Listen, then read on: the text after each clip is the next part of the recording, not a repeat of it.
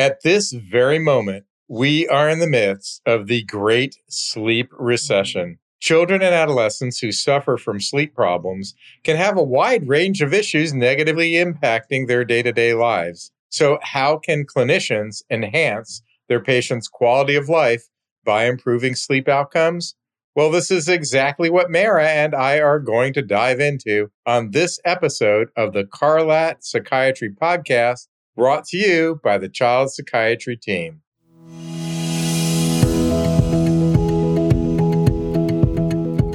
I'm Dr. Josh Vader, the Editor-in-Chief of the Carlat Child Psychiatry Report and co-author of the Child Medication Factbook for Psychiatric Practice, Second Edition, which just came out. And I'm Mara Goverman, a licensed clinical social worker in Southern California with a private practice and an avid reader and listener of the Carlat Child Psychiatry Report. You might be wondering why Dr. Fader referred to our current time period as the Great Sleep Recession. He said that because over the past 20 years, adolescents have been reporting less and less sleep each year, and the likelihood of reporting less than or equal to 7 hours of sleep per night is more pronounced in certain adolescent groups. Definitely. For instance, a multi-centered cross-sectional study of U.S. teens analyzed data obtained, recorded every year from 1991 to 2012, in addition to finding a steadily decreasing trend in hours of sleep per night.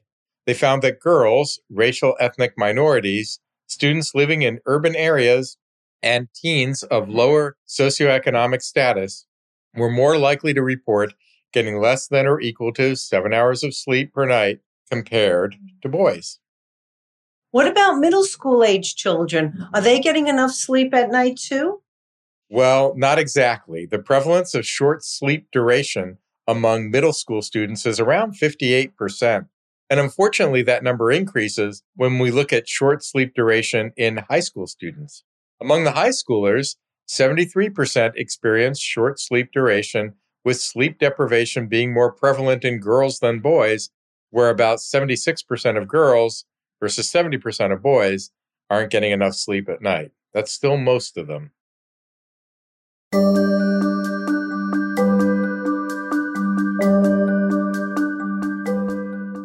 What's the recommended amount of sleep children and adolescents should get each night?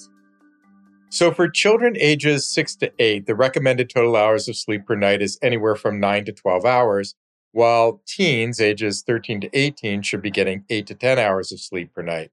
That's a lot more sleep than they are getting. Okay, well, what are some of the consequences adolescents might experience if they aren't getting their 8 to 10 hours per night, besides being all grumpy and sluggish throughout the day? Yeah, well, we've all at some point felt grumpy or sleepy when we didn't get enough sleep over the previous night. But while sleep deprivation may seem benign, it can have serious short-term and long-term effects. For instance, a meta-analysis with over 500,000 participants found an inverse relationship between sleep duration and suicidality in adolescents. And the risk associated with the creation of a suicide plan decreased by 11% for every 1 hour increase in sleep duration, which just shows the power and importance of adequate sleep. Furthermore, other studies have shown that automobile accidents and cognitive difficulties are linked to sleep deprivation in adolescents. Lack of sleep also leads to greater risk-taking behavior, including substance use, and it's associated with obesity, diabetes, sports injuries, and poor academic performance. That's right, Mara. You know, you end up with sleep debt. By the end of the week, people haven't slept for night after night after night. Then they get one long day, sleeping in on the weekend, and that's not a fix. And it doesn't get you prepared for the next week. You're messy when you're not sleeping during the week. And your point about the driving is a big one. Drowsy driving kills so many people and teens who tend to be among the big offenders. They're not very experienced as drivers to begin with. They don't know how tired they might be.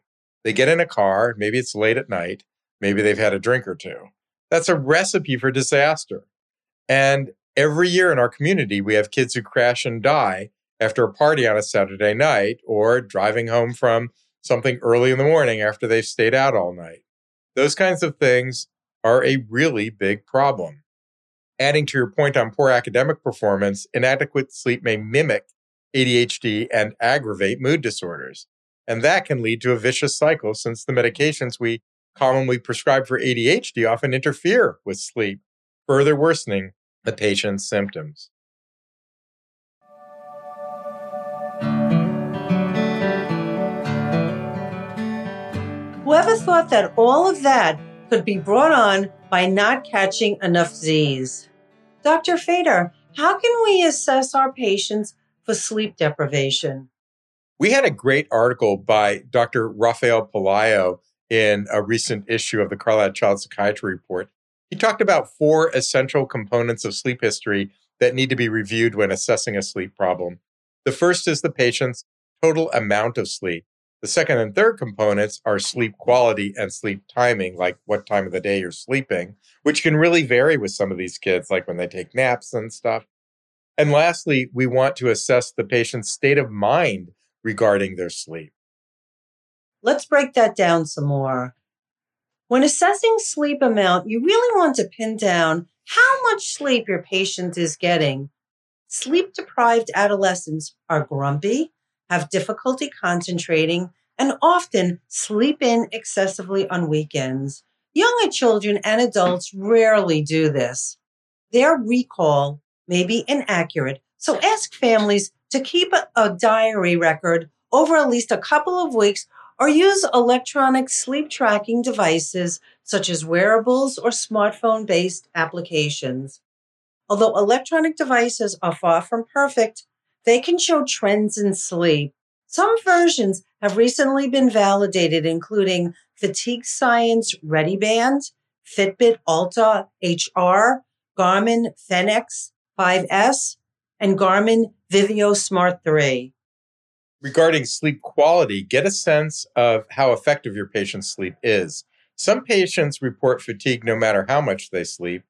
Kids may sleep poorly despite adequate sleep time. If a child snores or sleeps with their mouth open, they may have sleep apnea. The more they sleep, the less they are breathing. If you suspect sleep apnea or some other physiological disorder, contact the primary care doctor to arrange a sleep assessment.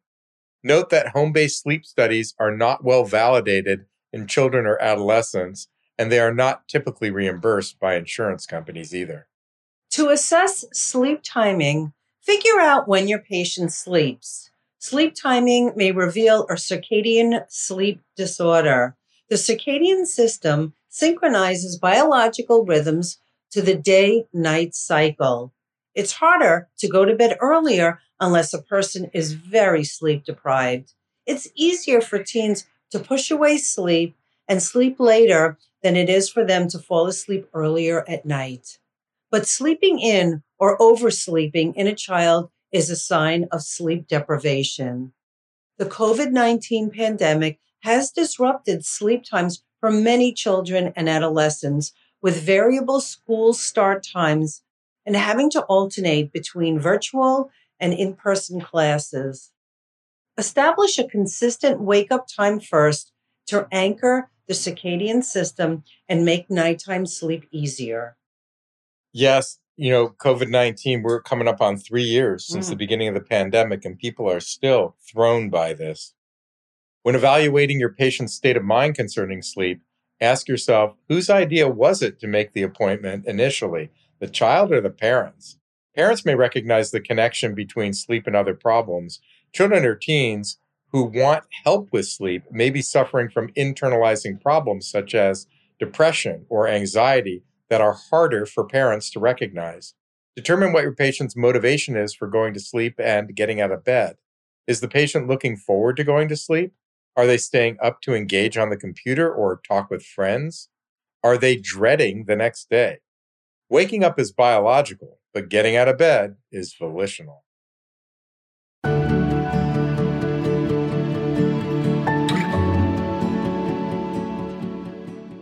side. So let's say that I perform a thorough assessment of my patient's sleep history, and afterwards, I conclude that my patient's sleep deprivation is seriously hurting their quality of life. What's my next step? Should I consider prescribing a hypnotic? You might want to hold off on the hypnotics. There are no FDA-approved hypnotics for children, and we recommend avoiding hypnotic medications when possible in children and teens. Off-label use of medications such as guanfacine or clonidine are best used as time-limited approaches. Keep in mind that people are more alert for about 2 hours before sleeping. If a medication shortens sleep latency by only 20 or 30 minutes, patients may report that the medication exacerbated their symptoms or that it causes them to behave strangely.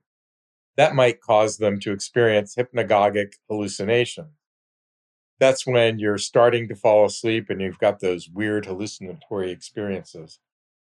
This can occur when the family gives the medication too early out of fear that the hypnotic might cause next-day sedation. Similarly, giving a low dose may result in the child being disinhibited but not falling asleep. The same medication given at a more appropriate circadian time and or dose may be effective. It's important to acknowledge that if a child does not intend to or want to sleep, then they may resist the drowsy feelings produced by the hypnotic medication and become upset. Consider short-term use of the supplement melatonin, 1 to 3 milligrams, which should be given 90 minutes before bed. Medications may have a role for insomnia, narcolepsy, parasomnias, and sleep-related movement disorders.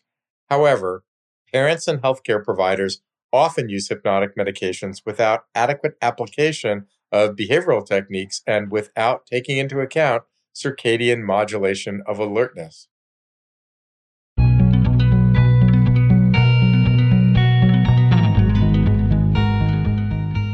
Okay, so what behavioral techniques or psychotherapies have evidence for improving sleep in children and adolescents?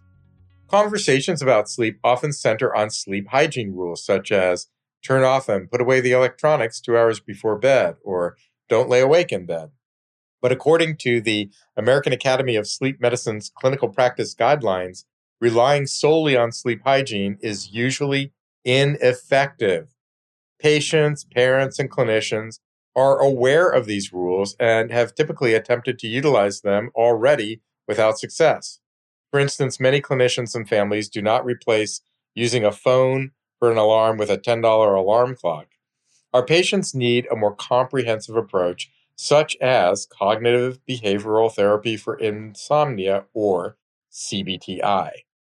CBTI, the CBT that is specific to addressing the thoughts, behaviors, and emotions related to sleep, has a good track record in adults and has been adapted for children and teens. Clinicians can use basic CBTI in the office. Here are some typical CBTI techniques. Sleep restrictions and delayed bedtimes. For this, assess how much time in bed is actual sleeping and adjust that time in bed to better match the time sleeping. The goal is to make the time devoted to sleeping more efficient. For example, you can advise a patient to stay out of their bed until their set bedtime, and they should know that when their alarm goes off in the morning, they should immediately hop out of bed rather than laying in bed on their phone or repeatedly hitting a snooze button. Stimulus control. Strengthen the connection between bed and sleep by changing the location of other activities so that the bed is only used for sleep.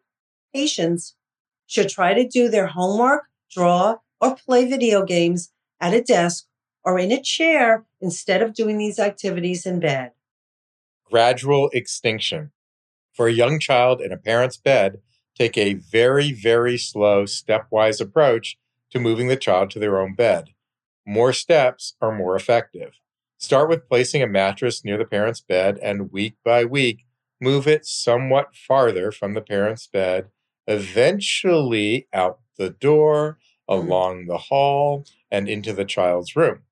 For a child who needs their parent laying down with them, gradually shift to the parent sitting, then a hand on the child, then sitting nearby, then further away. Cognitive restructuring.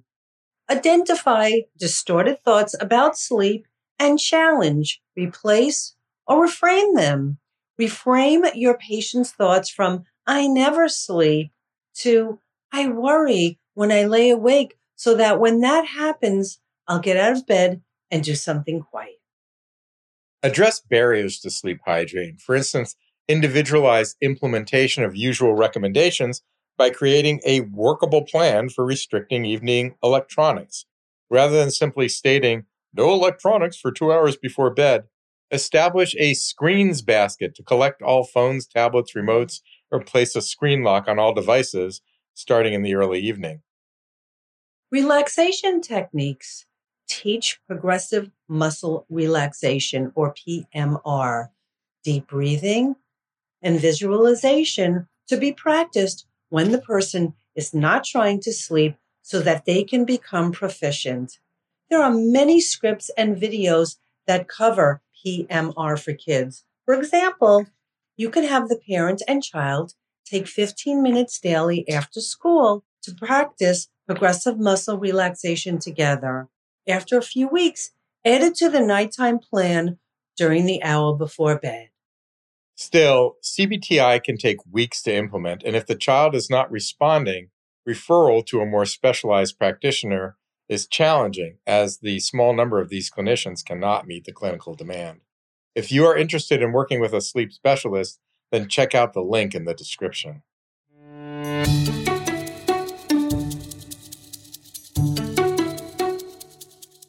Sleep problems have lifelong complications.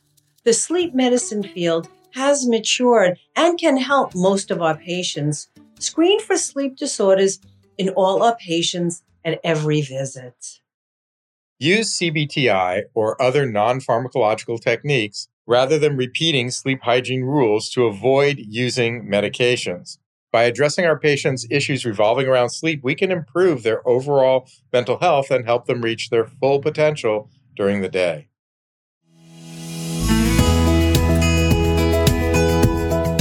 The clinical update is available for subscribers to read in the Carlat Child Psychiatry Report. Hopefully people will check it out. Subscribers get print issues in the mail and email notifications when new issues are available on the website. Subscriptions also come with full access to all the articles on the website and CME credit. And we have exciting news for you. The podcast has CME credits of its own now. To get your credits for listening, follow the podcast CME subscription link in the show notes. It will link you to a CME post test for this episode and for all future episodes. And everything from Carlat Publishing is independently researched and produced. There's no funding from the pharmaceutical industry.